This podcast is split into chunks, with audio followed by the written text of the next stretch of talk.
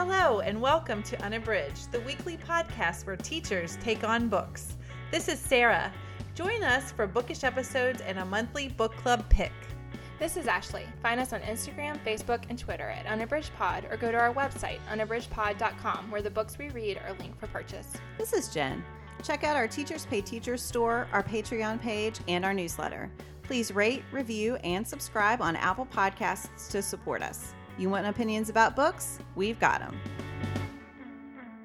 Hi, and welcome to Unabridged. This is episode 193 Favorite Fantasy or Dystopian Series. Before we get started, I want to let you all know that we do have a sponsor and partner page on our website. We love to promote bookish businesses that we believe in, and we have a lot of partners who offer some great deals for listeners as well, so you can benefit from those. We also have information on the page about how you can get involved with Unabridged and support us. So if you go to unabridgedpod.com slash partners, you can find out more. All right, to get started, we are going to share our bookish check ins. Sarah, what are you reading? I am reading, I just started for my book club, my in real life book club. Diane Chamberlain's Big Lies in a Small Town. I actually have never read one of her books. My mom and my sister both love her books, but I just have never read them. But then when they, my book club chose this one, so now I'm reading my first Diane Chamberlain. She's a pretty prolific author. She has a lot of published titles. This one centers, it's alternating perspectives and alternating timeline. So the first timeline is 2018 North Carolina. Morgan is the character. She has been in prison for a year for a an accident that occurred but as a reader we don't know what that is that's part of the unfurling that's going to happen i think as the narrative moves forward she is approached by two women that come to visit her in prison. She served her minimum sentence, and the two women offer her a way to get out and be on parole if she restores this painting of this famous artist who has passed away. In his will, he has left instructions that in order for the rest of his wealth to be distributed, she has to restore this painting in this two month time span uh, by this artist named Anna. So that's the 2018. Then we're in North Carolina in 1940, and we are with Anna, the artist who was commissioned for this mural that in 2018 Morgan eh, has been hired to restore. And we are learning Anna's story. So I'm like I said, just in the beginning, Anna has just gone to she went she wins a national competition to create a mural for a post office in North Carolina. She's from New Jersey. She's just lost her mom. And we're just starting to learn about her life. And, you know, I know there's going to be a lot of intersection. We're going to learn about these women and then see what happens. And I think there's going to be a mystery, but I'm not 100% sure. Like I said, I'm only about four chapters in. So far, it has my attention and I'm enjoying it. So hopefully, hopefully I will enjoy the experience of reading my first Diane Chamberlain. So that is Diane Chamberlain's Big Lies in a Small Town. Sounds really good. Oh my goodness. yeah. It's a compelling setup. I love yeah. it when they intersect like that. I always think that's really interesting when storylines weave together in that way. Yes. And I haven't read any of hers either, Sarah. No, I haven't either. She has a huge catalog of books, and I think my, like I said, I, my mom and sister are huge fans, and I think they've read almost everything she's written. But I just, I never have. So this mm-hmm. is my first. So we'll see. oh, I hope it's good. I hope so too. Ashley, how about you? What are you reading? So, one of the ones I'm reading right now is Before the Coffee Gets Cold by Toshikazu Kawaguchi. This is a work in translation. So it is written in Japanese, and Geoffrey Trousselot is the translator into English. And I am absolutely captivated by this story. I'm almost finished. And the premise is that there is a small cafe in Tokyo where people go and they get brewed coffee, but also they have this opportunity to travel back in time. And the way that that happens involves a series of rules and the rules are pretty cumbersome for the person who wants to do the time travel and because of that people are aware of the legend but most people don't bother to take the opportunity because they can't change the present there's all these other limitations. It's very complicated to do. And so, because of that, it's more like folklore than active time travel. In the story, there are, we follow the lives of four different people who do take the opportunity to deal with all the rules and they do make the time travel. And it's just really well done. I love the way we get to know the people who work in the cafe. So there are a handful of people who always work there. And of course, they're familiar with this process and aware that some people occasionally who come in do want to time travel and not just drink a cup of coffee. And so there's that that's happening. And then it also explores the idea of what it's worth to learn something about the people you love that you really want to know. So a lot of it is about looking for closure and recognizing that you can't change the way things are, but wanting to come to terms with how they are. And so there's a lot of that, and it's explored through these different people's lives. So I am really loving it. I think it's fascinating. And I found out just recently that there is a sequel, and I'll definitely read that one as well. And oh, and the title is because you have to drink the coffee before it gets cold to come back to the present. So that's why it's like a very limited window that they can take this travel with all these rules and stipulations. So it's just fascinating. And again, that is Toshikazu Kawaguchi's Before the Coffee Gets Cold. That sounds great. Yeah, I am loving it. I mean, I didn't know much about it, but I am really enjoying it. I've seen that one all over Bookstagram. And I just, first of all, I love the cover so, so much. I think it's so striking. And yeah, it sounds really good. I definitely want to read that. I'm actually, um, for my reading challenge, one of my categories is to read a book set in Japan. So I'm very interested. oh, Sarah, I listened to it on audio and I've really been enjoying it. So you might want to try it on there. I mean, I think it's really great. The only thing I wish I'd paid more attention to at the beginning it is important to know the people how they connect to each other. So sometimes with audio the names get a little confusing at first. So i wish i'd paid a little more attention up front about who the different people's names were. That's the only thing going in that i think would be helpful for the listening experience but the audio is excellent. It's not super long and i love the story. Very tightly woven and i think really powerful. Oh that's great i'm, I'm gonna have to check that out. Yeah.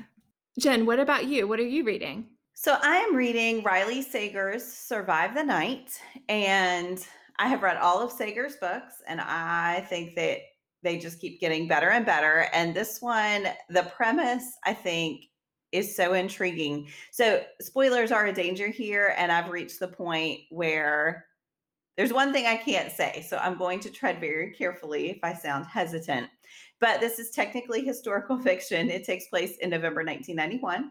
No, and I'm just gonna I know, that. well, it is important. I will explain why that's important here in a minute. But the the premise is really intriguing. So Charlie is a college student, and she is preparing to drop out of college. Basically, her roommate Maddie was murdered, and Charlie has suffered a lot of loss in her life. Her parents were both killed in a car accident when Charlie was a teenager, and she's been living with her grandmother ever since. And she, eh, Maddie, is her best friend. And they went out one evening to a club to hear a cover band. And basically, Charlie felt like Maddie, she was hooking up with this guy and was ignoring Charlie. So she starts to go home Maddie follows her out the door of the club. They have a big fight. And the last words that Charlie says to Maddie are curse words. And then that's the last time she sees her. And she is just having a horrible time recovering.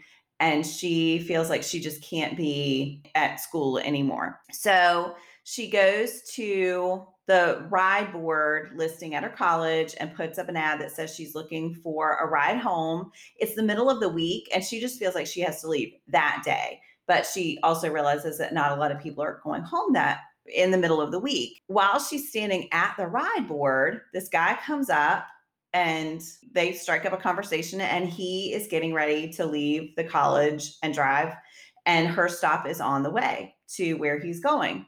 So he calls her that evening and they they work out a deal and they're going to leave at 9 p.m. and yeah, it seems it seems great. Well, ever since Maddie died, there have been all of these connections. It's clear that Maddie is the third girl who's been murdered by the same killer. They call the campus killer. And there have been all these warnings about things you shouldn't do. And one of them is, of course, is get in a car with a stranger. And Charlie's very aware of this, but she also just really feels like she needs to leave. So she says goodbye to her boyfriend, Robbie, and gets in the car with this guy. And right away, all of these little red flags start going up. And she's convinced that she's just being paranoid because, of course, her, her roommate was just murdered. But the longer they're in the car together, the weirder she starts to feel. Okay, so there are two other important things to know, and then I'm going to stop because I don't want to spoil anything. One important thing to know is because it's 1991, there are no cell phones. So the only way she can get in touch with anyone is if they stop and she can get to a payphone. And yeah, before she got in the car, Robbie kind of joked and he was like, you know, if anything goes wrong, you can just call me and just say, and they have this phrase worked out. And it's all this big joke. But she's like, huh, do I need to call Robbie? But again, she she thinks she's being paranoid. The other important thing to know is ever since her parents died, movies have been her coping mechanism. So when her parents died and she went to live with her grandmother, she and her grandmother would just watch these classic movies, Hitchcock movie after Hitchcock movie they would just, that was their way to kind of escape from the world. And after Maddie died, she went into these movies so much that sometimes she loses connection with reality and starts to see the world around her as a movie periodically. So she's never quite sure whether what she's seeing or experiencing is real or is just this movie that's playing in her head. And in a minute, she's going to kind of wake up from it. So that makes her think she's being paranoid even more. And that's where I'm going to stop. It is so, so good. Yeah, it's just, it's an amazing, suspenseful book. I want to read that. That sounds really compelling. I still haven't, speaking of people I haven't read, I still haven't read any of Riley Sager's work. I'd really like to give it a try. I've read several and I've really, I've liked them. They're, they're page turners. They are. And I think each one is really, they're all suspenseful. They're all kind of thrillers slash mysteries, but they're all quite different from each other, which I really like. And so I just think it's interesting. This one, as far as I can tell, we have flashbacks and things, but takes place in this one night. It's called Survive the Night, and it'll say interior, they're in a Grand Am, Grand Am, and the time. And it's just been a few hours since the book started. So I think that limitation is really interesting when you're going into a book. Anyway, I'm loving it. So we'll see. We'll see what happens. It's. I think you both would really like like it. And Ashley, I think you would like Sager's work. And again, I think he just keeps getting better and better. I think the books just keep improving. So, all right. Well, we are going to move on to our main discussion, and each of us is going to share a favorite fantasy or dystopian series, or maybe some combination of the two, I would say. So, Ashley, what what series would you like to share?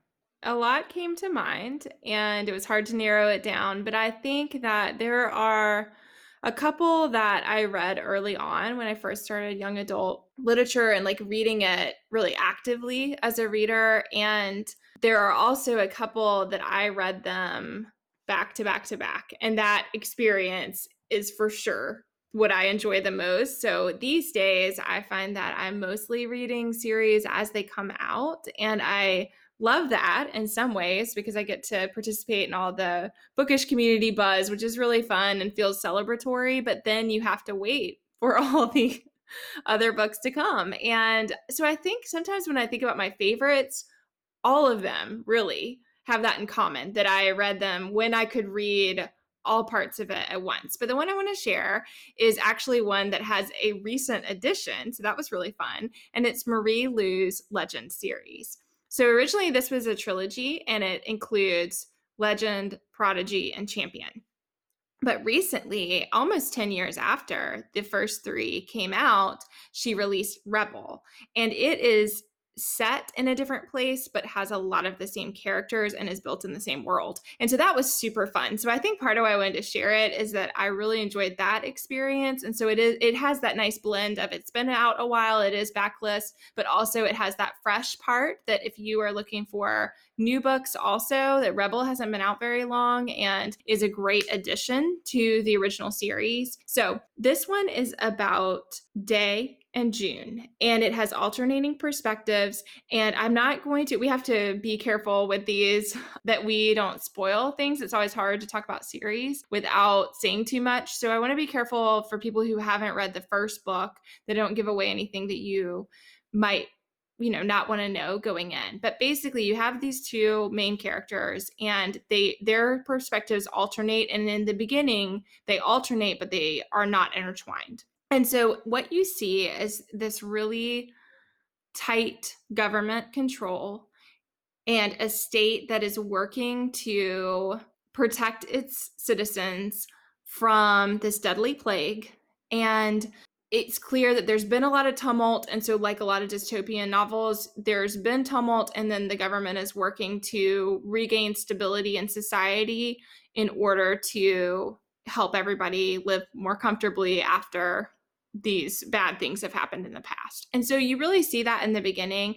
And I think what I really love is that both Day and June are amazing characters who want to do the right thing and who want to take care of their families and who want to help and do good but we see up front the ways that the way we understand the world colors what we think is right and wrong. And i really love that. I think that marie lu explores that so well and shows how somebody can be a good character and yet make choices that are bad because of the way that they understand the world and how that's really shaped by their upbringing. I think all of that is just really masterfully done. And then also, I think Marie Lu does a really great job of giving commentary on poverty and privilege and how money brings about privilege. And so you see a lot of that in the Legend series as well that the way that education and money are tied together and how those things bring about opportunity and privilege and so I just think all of that commentary on society and the way that it works is really brilliant. So I love that series. I love Marie Lu. And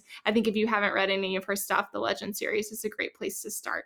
I second all of those recommendations. Yeah, I love that series so much. It just really holds up. And I think you don't get the downslide that you get with some YA dystopian series. Yeah. Yes. I, yes, that's true. That that when I think about my top choices, that is a big factor for me. That a lot of them I really enjoy the first book, but then I get really frustrated with the series. It's hard to maintain momentum. And I think she does that really well in the first trilogy. And then that I loved the fourth book as well. So that was a surprise for that to be added. And I think you can read it and feel complete without that additional fourth one, but I love that I felt like the momentum stayed all that time later for Rebel. So, yeah.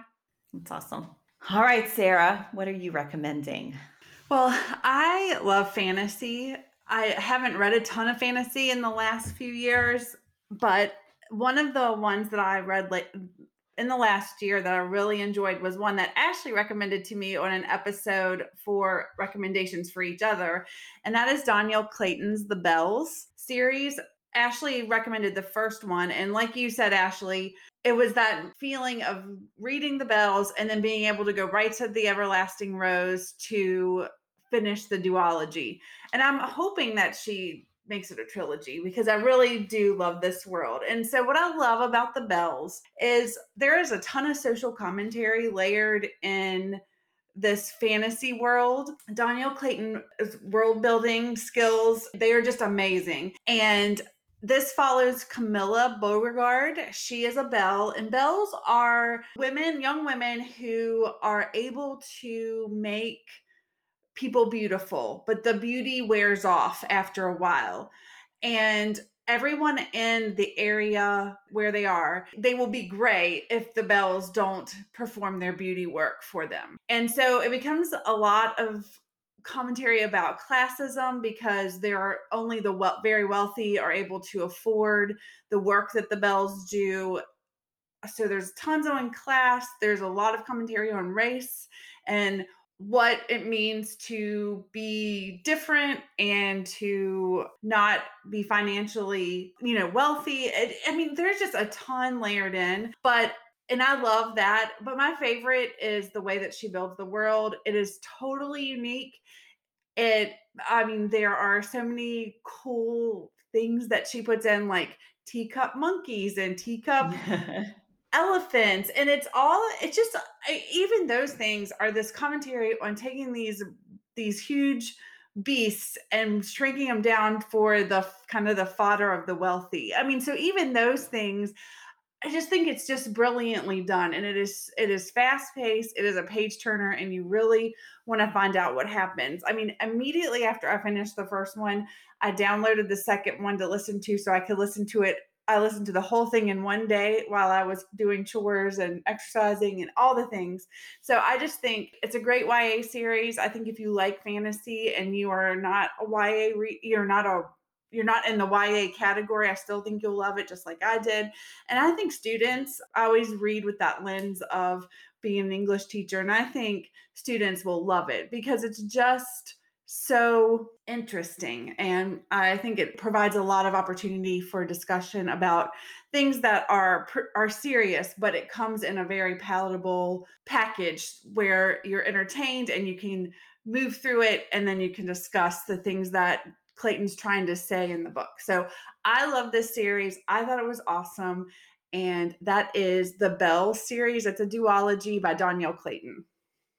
I have the momentum problem with that one. I loved the belles. I read that as an e-galley, and then the Everlasting Rose wasn't available right then. And I really want to read it, but because there's been this distance, I just have not prioritized it yet. But yeah, I think that's the hardest. go back.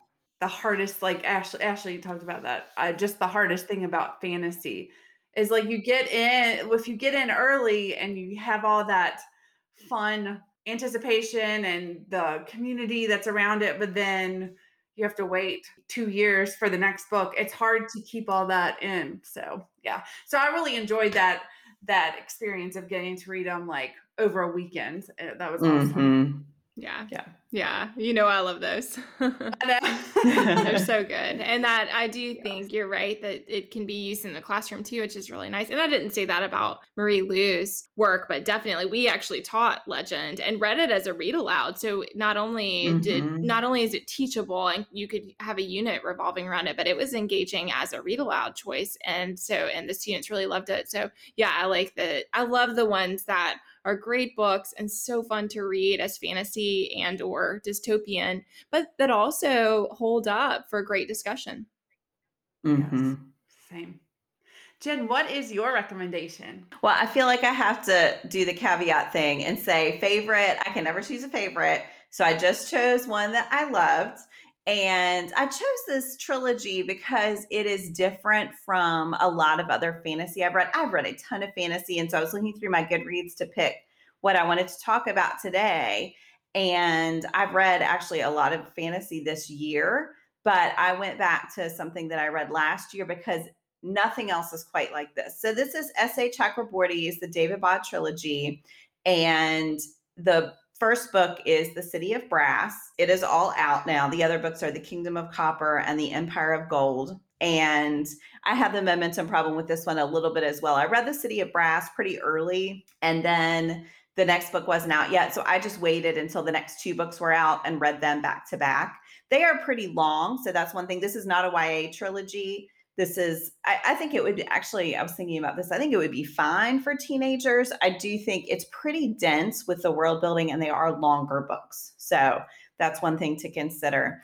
But these begin with one character Nahri who is a thief in 18th century cairo and she is an unusually adept thief and sometimes things just sort of work out for her and she doesn't really know how they work out but she is just glad because she is living in poverty and that is her only way to basically survive is to steal so she is in the streets of Cairo one day and she inadvertently summons a jinn. And that is where the fantasy part starts. So we see that she actually has magical abilities that she didn't know she had she and the Jinn are transported into this fantasy realm and they go to the city of Brass.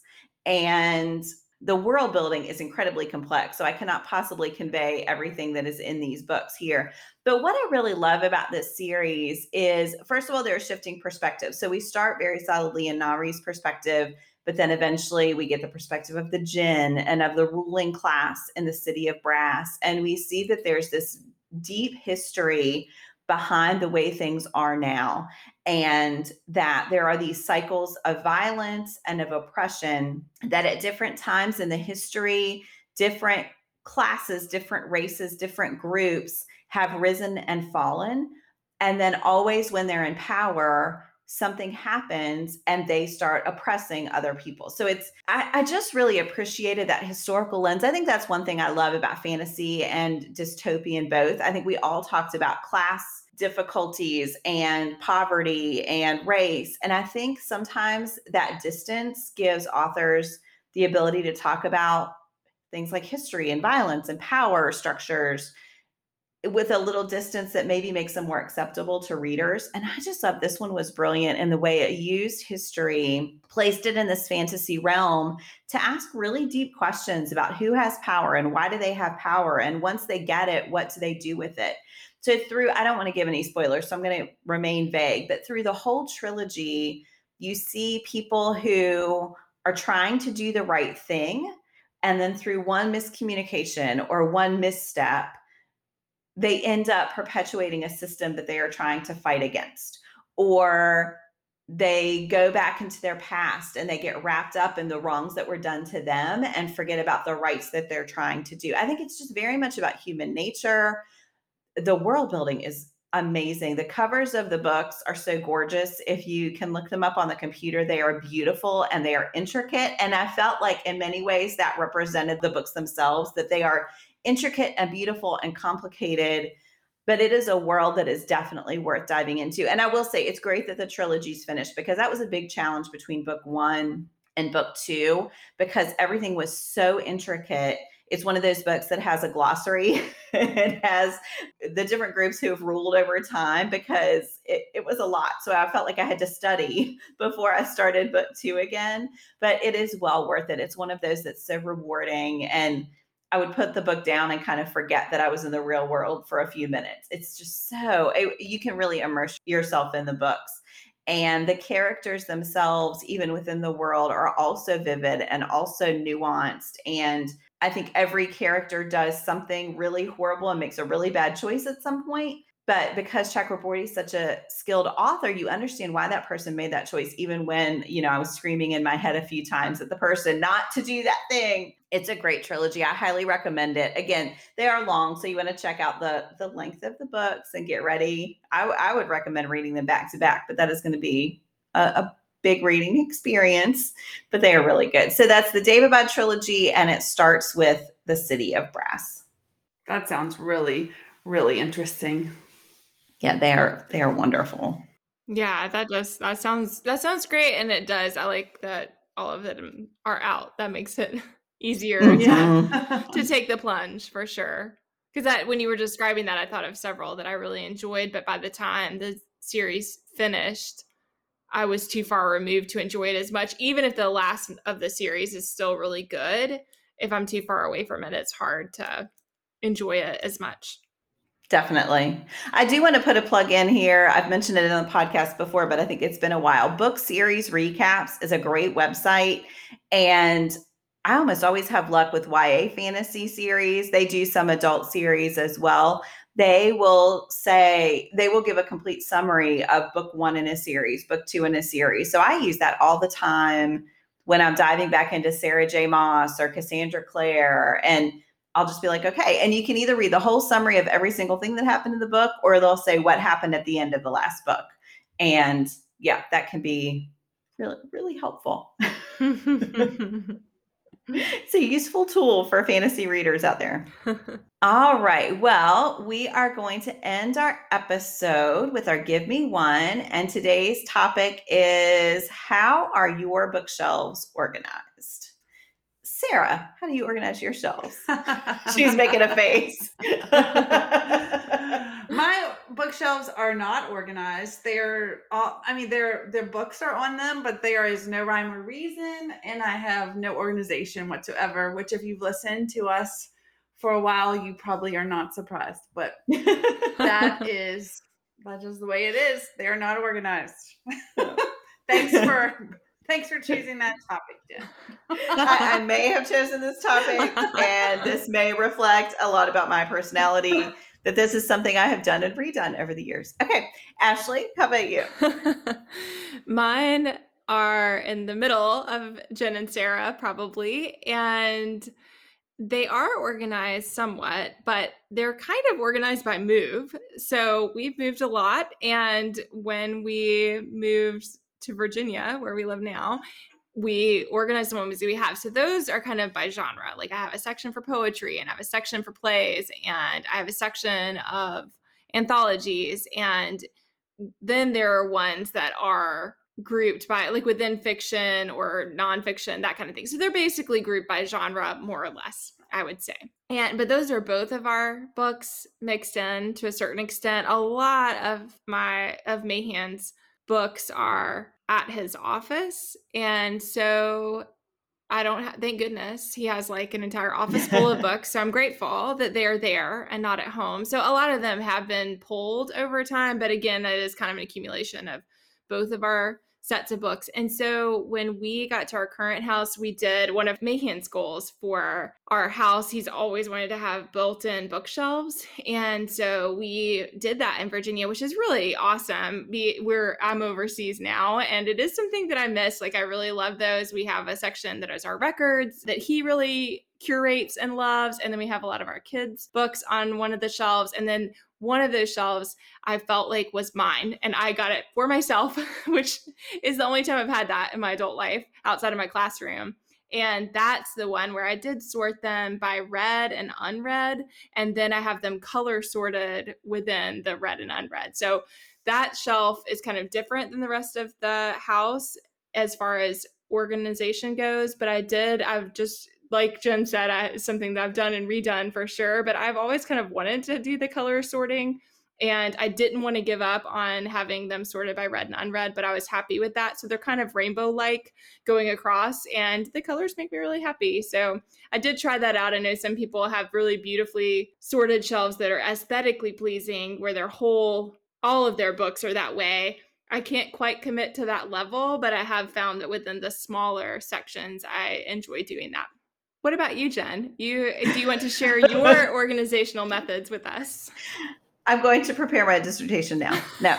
So my classroom library books are sorted by genre because I find with students a lot of times that works better if if they know that they love fantasy. I have a lot of fantasy, I will say at my school. So I can point them to the multiple fantasy shelves. But at my home, so in our bedroom we have unread books, both my husband and me. He has I finally broke down a few years ago. For a long time he was limited to one shelf within the two bookshelves in our bedroom and now he has two which has caused me to double stack things but it's fine. And then outside of my bedroom everything's organized alphabetically with the exception some of my husband's he likes to display. We have some books on display in our living room but the rest of the house it starts on the top floor with the a's all the way down to the basement with the z's and it's organized by author's last name. I've done genre before but because a lot of books fall into more than one genre, I found that that was harder to do for me. So I like that in the classroom for student purposes, but for my purposes, I would have these arguments with myself. Well, this is about this, but is it really about that? Is it also this? So I just finally was like, author, author's the way to go at my house. So yeah, and I I will say I love the sorting and resorting. I will probably leave it author for a long time, but I do take great joy in going through my unread shelves and resorting the priorities. This is surprises neither Ashley nor Sarah. but I do try to purge periodically, and that gives me an excuse to resort. So that's okay. It's practical. It's fine. Yeah, that's true. I didn't mention it about we have the shelves and we have the books, but then really the only ones that are getting any movement in my house are the ones in the bedroom. And the, uh-huh. and those are always getting moved around because like those are kind of the only ones I actually read, which to be honest, was a bit discouraging. I had that realization not so long ago, and it was a little discouraging to think, oh, I have all these books, but really the only ones that I'm picking up and reading are kind of on the front burner, and everything else is just kind of collecting dust in a pretty way. But that's okay. At least it's pretty. All right. Well, we are so glad you joined us for today's discussion. We would love to know what fantasy or dystopian series you would recommend and check back on Monday when you can share how your shelves are organized or not. you can check us out at unabridgedpod or unabridgedpod.com. And if you are interested in partnering with us or being a sponsor, go to unabridgedpod.com slash partners. Thanks so much for listening. You have comments or opinions about what you heard today? We'd love to hear them. You can find us on Instagram, Facebook, and Twitter at unabridgedpod or on the web at unabridgedpod.com for a list of ways to support us. We'd like to thank Jared Featherstone, who composed our theme music, Strings of Light, and Katie Amy of Amy Photography, our podcast photographer. Thanks for listening to Unabridged.